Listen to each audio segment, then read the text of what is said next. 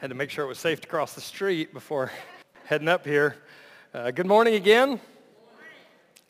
So, you know, when since it's baby dedication, there's babies everywhere. It's just on the mind, right? You, you, you got to go to these regular checkups with the pediatrician when you have a baby, and they measure the head, and they measure the height, and they measure the weight, and They've got all these markers that they're checking waiting to see, okay, are they developing the right way? Uh, are they, do they have enough to eat? Are they, are they, is their weight gaining the right way? Are they growing the right way? And, and if one of these markers get off, they, you know, they kind of stop and they check a little deeper. And if one of these markers gets way off, it, it kind of goes into emergency mode and they really start trying to find the cause and work to the solutions. And if they get way, way off, just it intensifies. I just thought, man, it's, it's a shame that we don't have more intentional markers in our lives and in the people we go to churches with lives to see are we developing at age appropriate ways? Are we developing in a way that's intentional enough? Are we developing enough that, that if we see one of these markers getting off, we go and we see what's wrong. We, pud, we, we probe deeper to see what's going on. And if one of these markers gets way off, it, like, it, it, causes a little bit of a stir in the community that's tight and around this person. And if they get way, way off, the, the intensive care is given. And we've got to find, if it's radical surgery, if it's, what do we need to do? Because maturity is something that should be the process that every single believer goes through, not just those who kind of want that next level of spirituality, not just those who, who are more into this kind of thing. Every single believer should be following this track of maturity. And so do we have those marks and are we running into the need when we see maturity stalling out, when we see markers that aren't healthy as far as the progress someone is making? That's what we're going to be looking at in Hebrews chapter 6, verses 1 through 8. Again, the theme of Hebrews, Jesus is better, so don't turn back, right? Hold fast and press on to maturity. Jesus is better. Hold fast to Jesus and press on to maturity in Jesus. We've entered this section in the book of Hebrews that is all about Jesus as the high priest. The high priest who became flesh, God who became flesh and identified us with us. The high priest who died as the propitiation for our sin. The high priest that made the way for us to connect to God. The high priest that can sympathize with our weaknesses. The high priest that, that was tempted the way we're tempted, yet without sin. And opens up the throne of grace. Opens up the presence of God to us. When as he was going through that, he pulled out, the last time we were together, and this time, he pulled out to give an exhortation to, to, the, to his audience. Right? He, he noticed some concerning signs from all of this teaching. He noticed some concerning signs within the congregation that possibly they were drifting back towards immaturity or had stalled out on some of those maturity markers. And so he pulled out before he went more in depth in this high priestly conversation that we're going to go into in the, in the coming weeks. He pulled out of that to make sure to press on them this idea of immaturity and maturity. And so the last time we were together at the end of chapter 5, immaturity, there was some signs in his audience that they had become dull of hearing Meaning they used to have this active, intentional listening to this word. They used to have an excitement about the word. They used to hear the word and it affected them in some way inside of themselves. They used to hear the word and as it moved inside of them, it actually came out of them in application. And he had noticed some signs that their ears were becoming desensitized and it didn't move them the way it used to move them. It didn't excite them the way it used to excite them. And it wasn't coming out in their lives the way it used to come out in their lives. And so he stopped to point that out. Immaturity is dull of hearing. Immaturity is you've been doing the Jesus thing long enough that you should be investing in people, but you've fallen and reverted back to a place where you've got to have people come take you by the hand and bottle feed you. And the other mark of immaturity is you're milk drinkers when you should be eating meat. You're milk drinkers. You can't handle solid food yet, which he took to mean not that you don't know enough stuff about Jesus, not that you don't know enough theology. You're milk drinkers because you are unskilled. That is, you are not experienced in living out the word of righteousness. There's, so there's this word that we should know that should lead to a word that we do, but you aren't putting into practice the word that you know, so you're immature. But he wants maturity and he believes maturity for them and he has better hopes for them than that. And so maturity are people who've turned around and started investing in other people. They're not just people that know stuff. They're not just people that have gotten their lives kind of decently walking with Jesus. They're people who've gone back to invest in other people. They're people who, whose ears are still open and alert to the word of God. They're people who have taken solid food, not because they know great and high theology, though they do because we grow in the grace and knowledge of Jesus Christ but they're people who have not just grown their knowledge of Jesus, they've become people who, trained by continual practice, know what is good and do what is good, and they know what is evil, so they avoid what is evil. That's the marks of the mature. Well, that's the background, as you'll see in the beginning of chapter 6, begins with therefore. That is the background information for the exhortation, for the command, for the, the thing that he's going to press on the church today. And he's going to press on, the, he's, going to, he's going to push into the life of the congregation, move with God, go forward with God, press on with God towards maturity. That's going to be the central command. That's going to be the central idea of all of the text. And so one important note before I read is end of chapter 5 and chapter 6, the author is deeply concerned with their sanctification. They're moving forward in Jesus to become more like Jesus, to mature in Jesus. He's concerned with that stuff. He's not concerned with their salvation. And that's an important interpretive key because we're going to get into kind of the deep end here in the second part of the message. But what's firmly in place is he wants to press on their growth. He is not dealing with primarily their salvation. So let's look at it. Hebrews chapter 6, verses 1 through 8. Therefore, let us leave the elementary doctrine of Christ and go on to maturity, not laying again the foundation of repentance from dead works and faith towards God, and of instructions about washings and the laying on of hands, the resurrection from the dead and eternal judgment. And this we will do if God permits, for it is impossible in the case of those who have once been enlightened, who have tasted the heavenly gift, and have shared in the Holy Spirit, and have tasted the goodness of the Word of God and the powers of the age to come, and then have fallen away, to restore them again to repentance, since they are crucifying once again the Son of God to their own harm, and holding him up to contempt. For the land that has drunk the rain that often falls on it and produces a crop useful to those for whose sake it is cultivated, receives a blessing from God. But if it bears thorns and thistles, it is worthless and near to being cursed, and its end is to be burned. Let's pray. So, Father, I pray this word would fall on good soil today. I pray that your Holy Spirit would be cultivating in our heart excited hearing, active hearing, movement with our hearing. I pray that your Holy Spirit would be taking these truths and pressing the corners of our heart to believe them, to be moved by them. God, we wouldn't be okay with walking around in immaturity. We wouldn't be okay with coasting with Jesus. We wouldn't be okay knowing stuff because we hear stuff. We'd only be okay when you're an intimate, abiding part of our lives. We'd only be okay when you're coming out in the daily stuff we do and say. God, move on us, we pray. In Jesus' name, amen. So partner with God to continue towards maturity. Partner with God to continue towards maturity. The first step in this process, continually build on the foundational truths of the gospel. Continually build on the foundational truths of the gospel. I want to give you three pictures. And so driving to our house from here, there is a house that I believe it was a fire there was a house that years and years ago had a fire and it, it, was this, it became this burnt out shell. And for several years, it's a burnt out shell. No, no movement, nothing happened. Swimming pool in the backyard became what swimming pools come when they don't get messed with very much. And you know, who knows what's growing inside of it.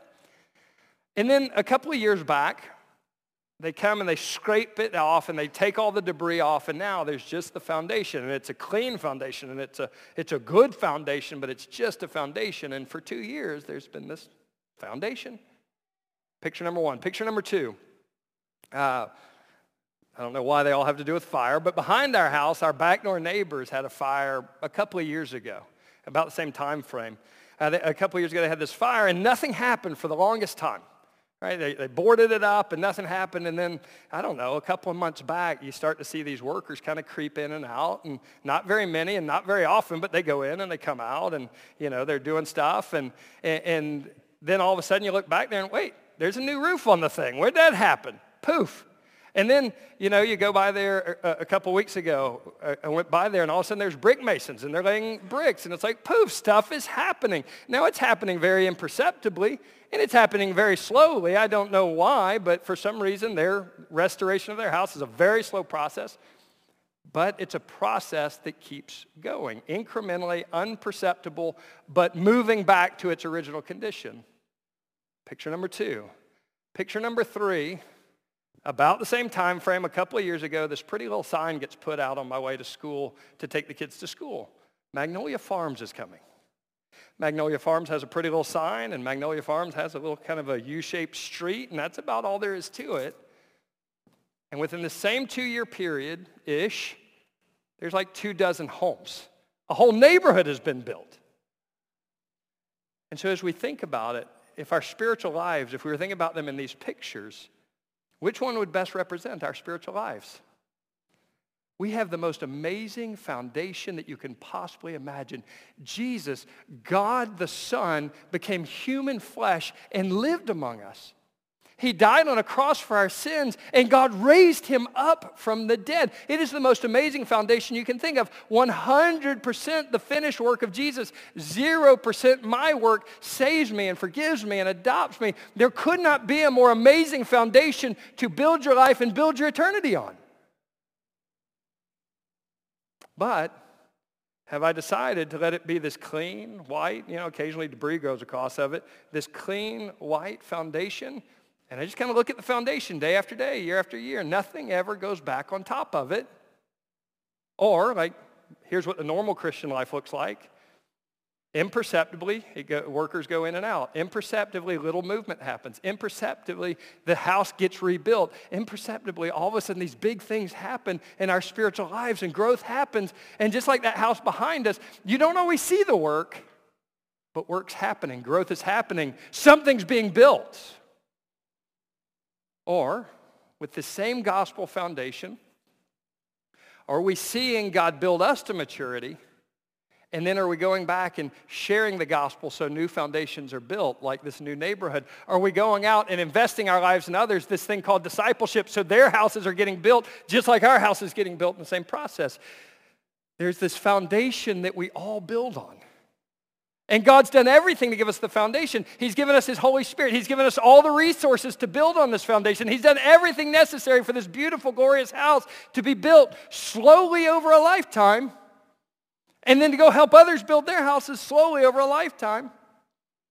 But which of those foundations, which of those pictures is what you're doing with the materials of the Spirit and the Word and the community that you're a part of? Which of those pictures is you? As we look in the text today, the challenge is don't stay at the foundation level. Partner with God to build something beautiful, build a beautiful gospel house on top of this beautiful gospel foundation.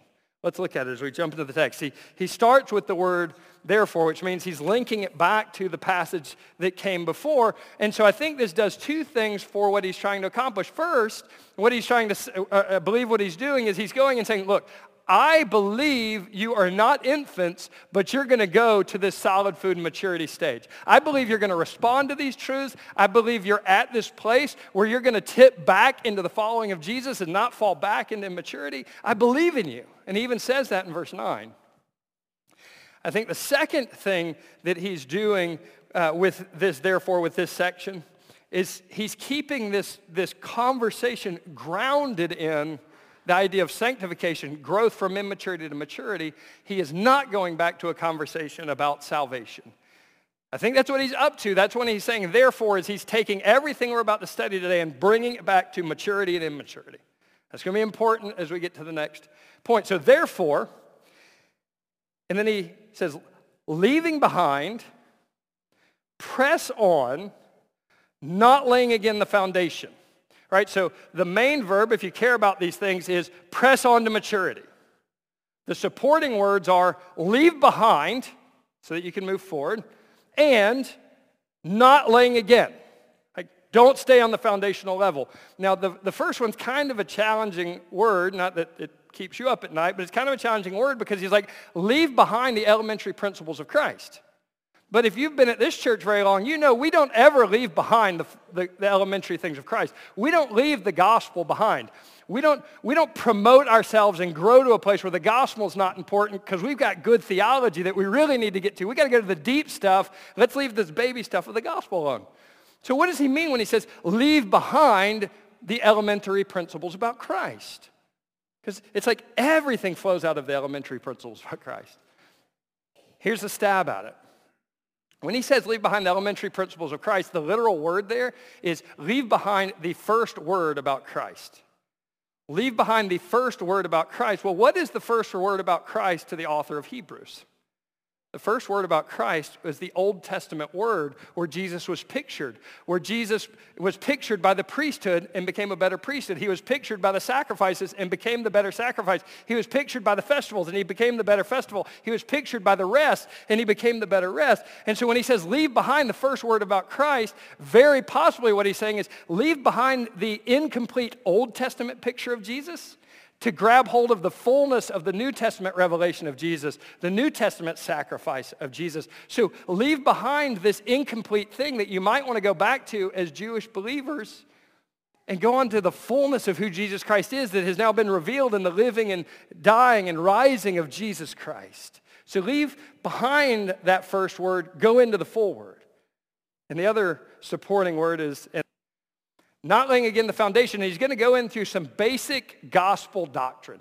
Like the, the, these foundational truths, not that you're going to leave behind. If you read the New Testament, repentance is in every letter. If you read the New Testament, faith in Jesus is in every letter. If you, read, if you read the New Testament, uh, you'll find baptism scattered throughout it. You'll find judgment all the way through it. You'll find resurrection all the way through it. So clearly the New Testament isn't like don't go back to that basic stuff because it continually goes back to those things. The New Testament is much more concerned with explore all the facets of repentance, all the facets of faith, so that this foundational thing is built into this beautiful gospel house. And so don't keep laying a foundation. Right? Don't go over and over and over again these foundational things. Grow your appreciation for these gospel truths. Grow your application of these gospel truths. Don't leave them behind go deeper and more fully into them. And so if I were to simplify what these words are building up to, I would just simply say it this way. Grow in your appreciation of and application of. Grow in your appreciation of and application of the gospel, which is what we call maturity. Don't stay with the ABCs of the Christian lifestyle. Right? So grow in your appreciation and application of the gospel, which then leads to the main idea of the whole passage. Go on to maturity.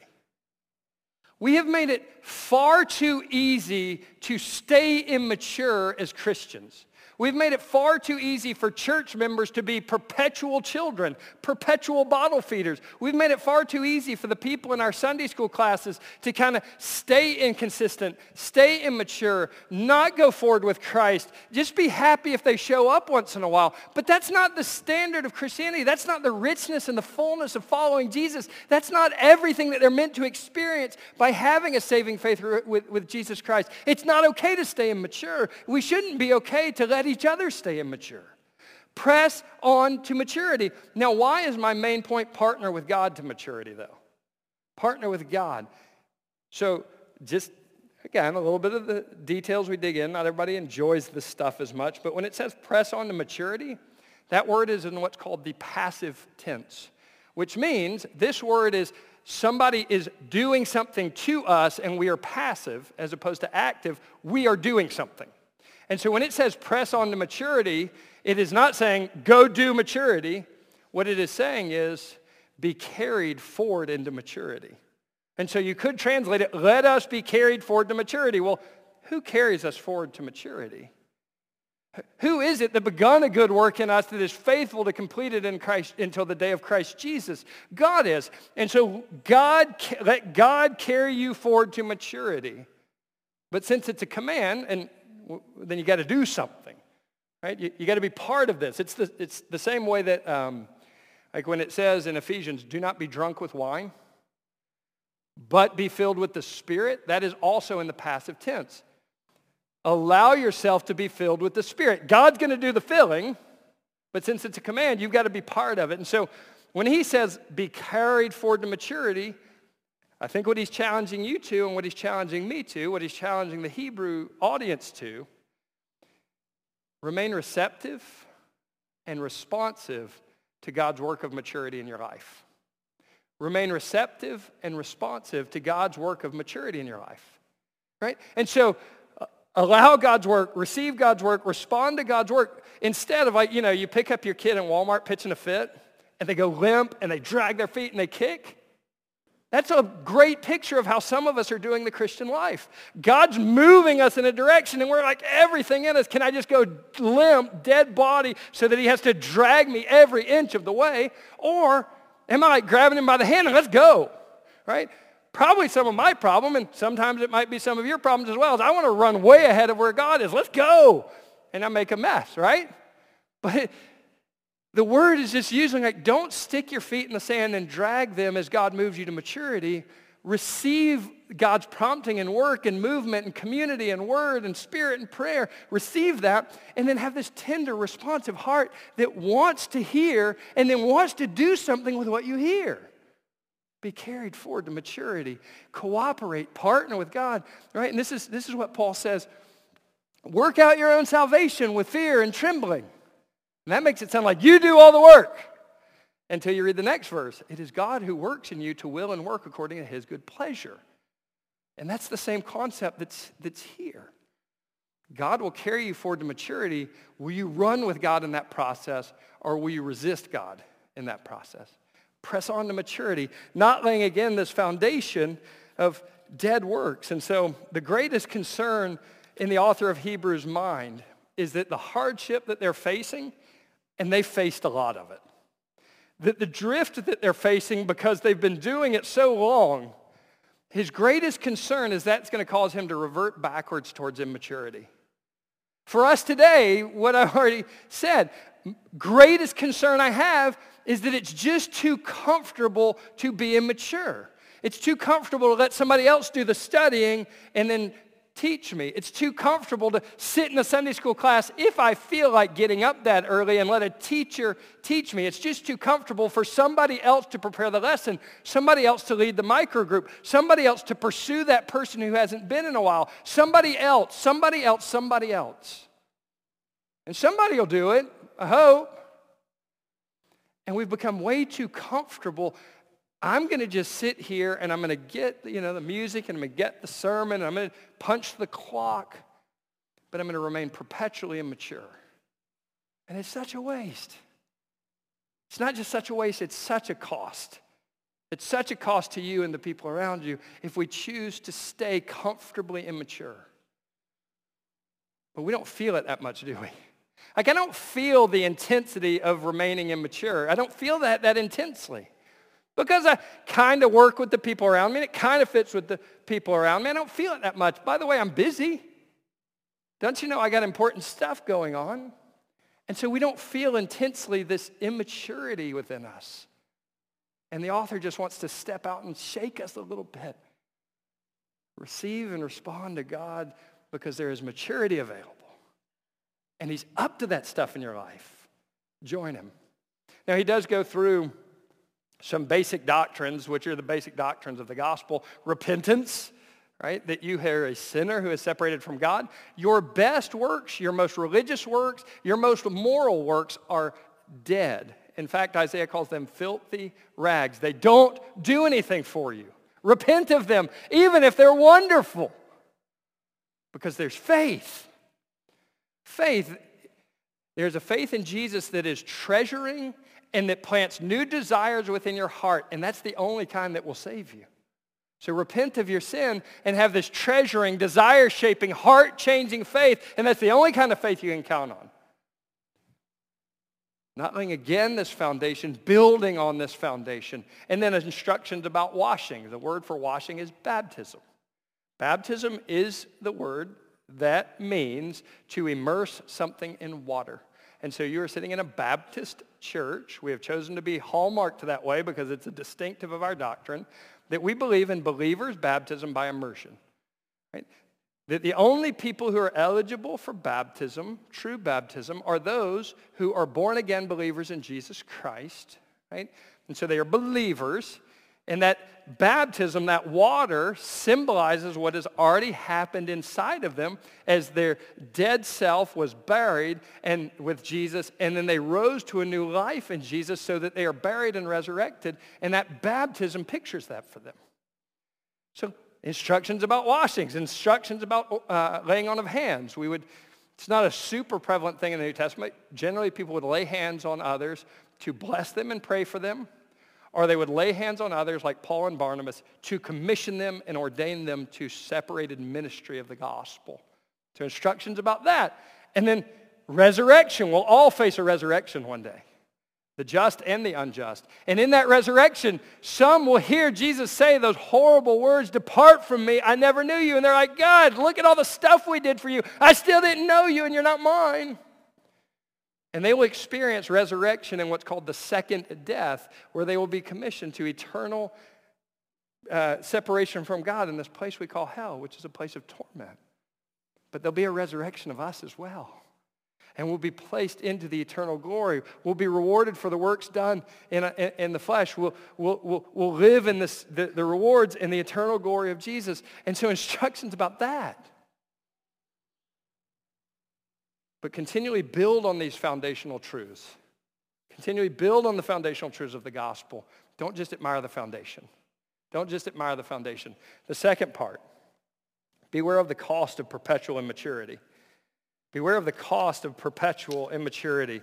Uh, I'm going to start this today and probably finish it next week because we don't have as many verses next week. Um, most difficult passage in Hebrews by far. Probably one of the top five most difficult passages in the New Testament. There's three views for this, and possibly none of them is 100% satisfactory, but I think we can get close. View number one is loss of salvation view. That is, these are genuine believers who become apostates. That is, they fully and finally reject Jesus. Now, we would reject that view out of hand right? That, that we believe 100% that the Bible perfectly clearly teaches the perseverance of the saints, that genuine believers, not believers, genuine believers will persevere to the end and God will see to it, right? And so the book of John, he clutches us in his hands. Nothing can pluck us from his hands, right? Um, so we, we would have verses like that. We, we would have the whole tenor of the book of Hebrews. It seems to war against this idea you can lose it. Like everything's about Jesus. Jesus is better. He's a better sacrifice. He's a once and for all sacrifice. We're his house. He's done all the work. It, it just doesn't seem like a book that lets you lose your salvation when it's all about Jesus and what he's done to secure our salvation. Right? And so um, the loss of salvation review just, just doesn't seem to, to hold up for us. Um, I had one other. Oh yeah, Romans 8. Nothing is able to separate us from the love of Christ. Not height, not depth, not things present nor things to come, not angels or rulers or principalities or power, nothing present and nothing to come. Nothing can separate us from the love of Christ, which kind of seems like nothing can separate us from the love of Christ. And that would include you, right? You're not more powerful than all the forces that would seek to ruin salvation, right? And so loss of salvation view. Secondly, there is the um, lack of perseverance view the lack of perseverance view. And this would contrast genuine believers with professing believers who are not true and genuine believers. And so both of them experience the church. Both of them experience the, the, the illumination of God. Both of them experience the work of the Spirit in the church and in the body of Christ. Both of them experience the power of the age to come as they see the gospel impact the people around them. Both of them experience the good word of God on a regular basis. And these people live sometimes very long periods of time as part of the church, but they're not really part of the church because they're not genuine believers in Jesus. They're just kind of professing believers. And at some point, they are exposed as that and they leave, or they're exposed as that and they depart from the faith. And their departure from the faith shows they were never believers at all. And once that's shown in a decisive way, they can't come back from it. That would be the second view of this of this passage. It would go to verses like 1 John 2.19. They went out from us, but they were not of us. For if they had been of us, they would have remained with us, but they went out that it might become plain that they are not of us. Meaning there were people who were faithful in our church. They were part of our church. We would have totally sworn by, like, man, they're great. And their decisive leaving of the church was a decisive showing that they had never had Christ in the first place. Or the parable of the sowers. There's people that receive the word and they get all excited about it until life gets hard. There's people that receive the word, they get all excited about it until the stuff of life starts choking it out. And then there's people who get the word and receive it and bear fruit with it. Well, only the one that bears fruit, the good soil, is the gospel soil. And so there's this picture that when you endure to the end, God sees that his true believers will endure to the end. And when people pull out, like is happening in Hebrews, it's just showing that they were never genuine believers to begin with. And that would be the majority view. That would be the Reformation view. Um, that would be the most common view out there. Right? The third view, and again, we're, we're going to go back a little more detail next, next week on this, would be a loss of rewards view. Meaning this passage isn't speaking about salvation at all. It's speaking about rewards. And it would go back to the Old Testament account that's been the background of Hebrews so far of the wilderness generation and Exodus from, from Egypt and, and getting denied access to the promised land, that wilderness generation. And so you see these parallels between, right, they were, they, they were enlightened. Well, there was a pillar of fire at night that gave the Israelites light. And it says they tasted of the heavenly gift. Well, Nehemiah looks back and he says, uh, let me read it for you. In Nehemiah 9, you gave your good spirit to instruct them, and you did not withhold your manna from their mouth. And so you tasted the heavenly gift. That would be a parallel to like you, you ate the heaven's bread called manna. Right? Uh, you're partakers of the Spirit. Well, God gave that generation his good spirit. Uh, he also says, you came down from Mount Sinai, you spoke from heaven, and you gave them right rules and good statutes and commandments. You had the good word of God.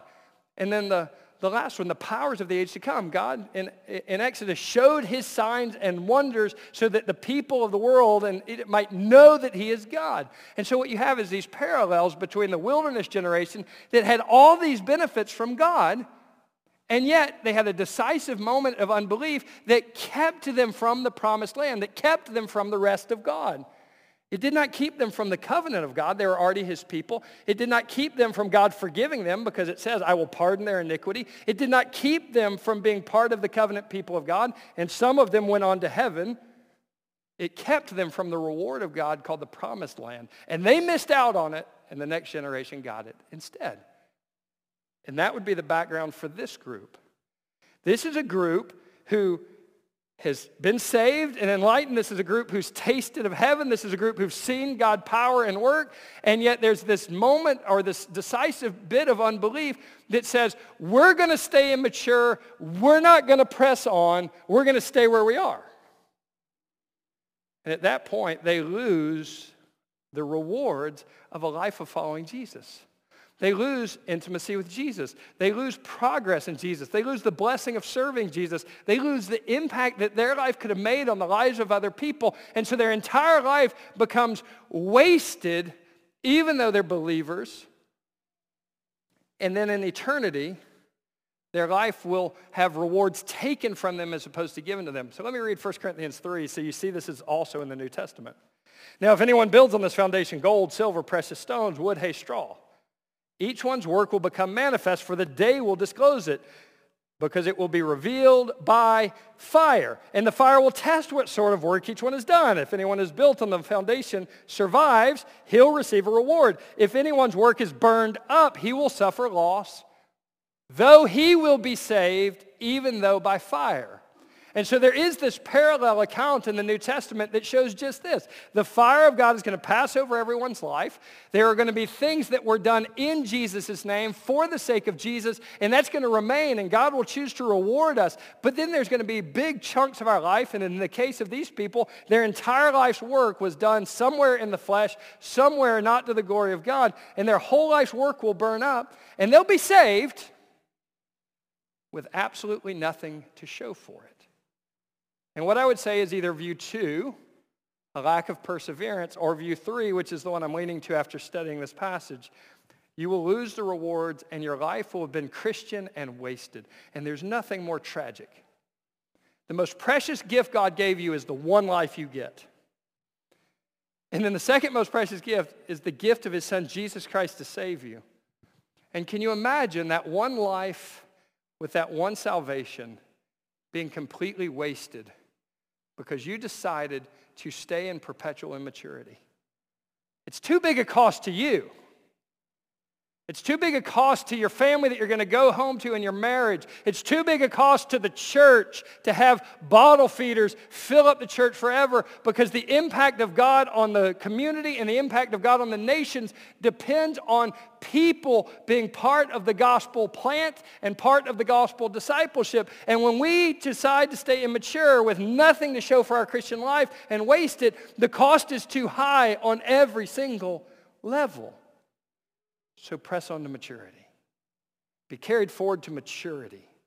A couple of practical things as we, as we wrap up. First, how has your spiritual life grown lately? Or has it?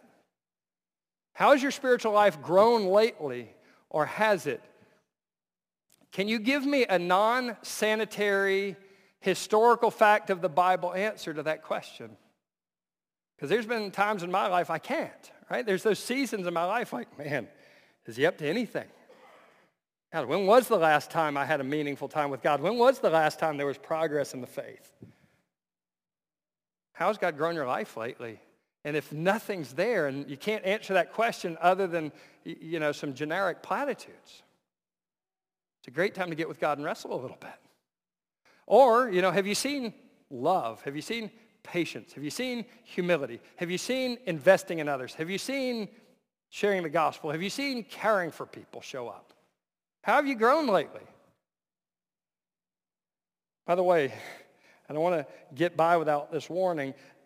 Even if the view is the loss of rewards, there are absolutely people who sit in the church every single week, who hear the word every single week, and will stand before Jesus and be separated from Jesus forever at the end of the age because they had church and they never had Jesus.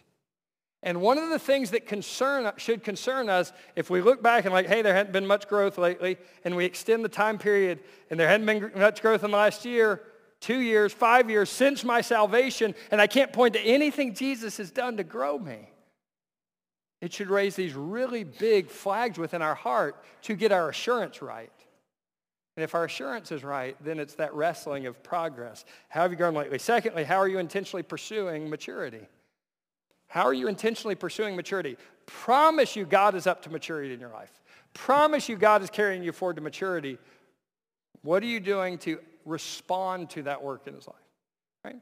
Are you getting in the word most days? I mean, it's like filter.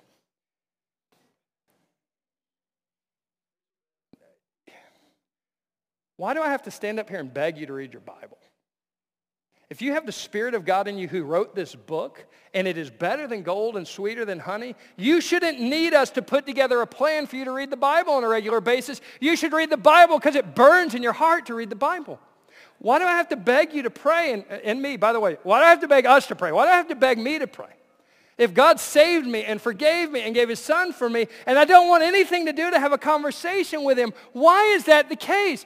And why do I have to beg you to show up to church or make church fun enough for you to show up or, or pursue you enough to show up to church more than once or twice a month or to Sunday school more than once or twice a month when God has put together a family called the church and he actually took you pig-eating Gentiles, put them into this new thing with the church called with the Jewish people and he made a church by his blood. Why do we have to beg each other to show up to it? Like, how are you pursuing your own maturity? And then lastly, what are some ways your life has helped others grow or others have helped you grow? What are some ways your life has helped, your, eh, eh, has helped others grow or others have helped you grow? This is not a solo project, right? God's up to stuff in my little fired out building of a life, and I can barely tell it sometimes. But God's also building a neighborhood of people. He's laying foundation after foundation by calling people from death to life in the gospel, and he wants you to be part of that. And then he's building house after house, life after life by the gospel of Jesus Christ, and he wants you to be part of that. How are you joining that work? Who, are you helping build the house? Who are you grabbing a saw and, and some wood? Who are you cutting the angles with? Maturity is the work that we partner with God, and so let's go all in to grow up. Let's go all in to grow up. The foundation is too precious to leave it bare. Life is too precious to leave nothing behind at the end of it. Let's pray. Father, in the name of Jesus, we bow. Not as those condemned, for there's no condemnation for those who are in Christ Jesus, but as those who are forgiven. Forgiven by the blood of the Lamb. And so, Father, I pray our hearts would burn to grow, burn to press on, burn to build with Jesus the be- most beautiful gospel house that he could possibly build out of our lives and not waste it. God, would you do that in us, we pray, in Jesus' name. Amen. So as we come to our time of invitation, the Bible says, test yourself to see if you're in the faith. Test yourself, not if you're a church member, not if you go to church a lot. Test yourself to see if Jesus, if you've never put your faith in Jesus alone to save you, that he lived, he died, and God raised him from the dead, I would invite you to turn and believe. Let's pray together. Fill out the white sheet in your bulletin and let's talk about it. Don't let it pass. Don't let it pass. Don't explain it away. But maybe you're like, okay, I've gotten a little bit stuck lately. Maybe my drift is more towards immaturity and less towards maturity. Maybe I've stalled out. Well, that's an awesome conversation to have with the Lord. He loves to run to us when we simply turn to him. Right? He loves to do that. Have that conversation with him where you are. Have that conversation up here. Or maybe the starting point for you is I want to grow. I want to help others build a great house. And the, what you need right now is to make a commitment that solidifies in your heart, I'm not going to go to lunch and forget. I'm going to do something. I'm going to do something. How do you need to respond? Let's stand together and sing. You respond how the Lord is leading you.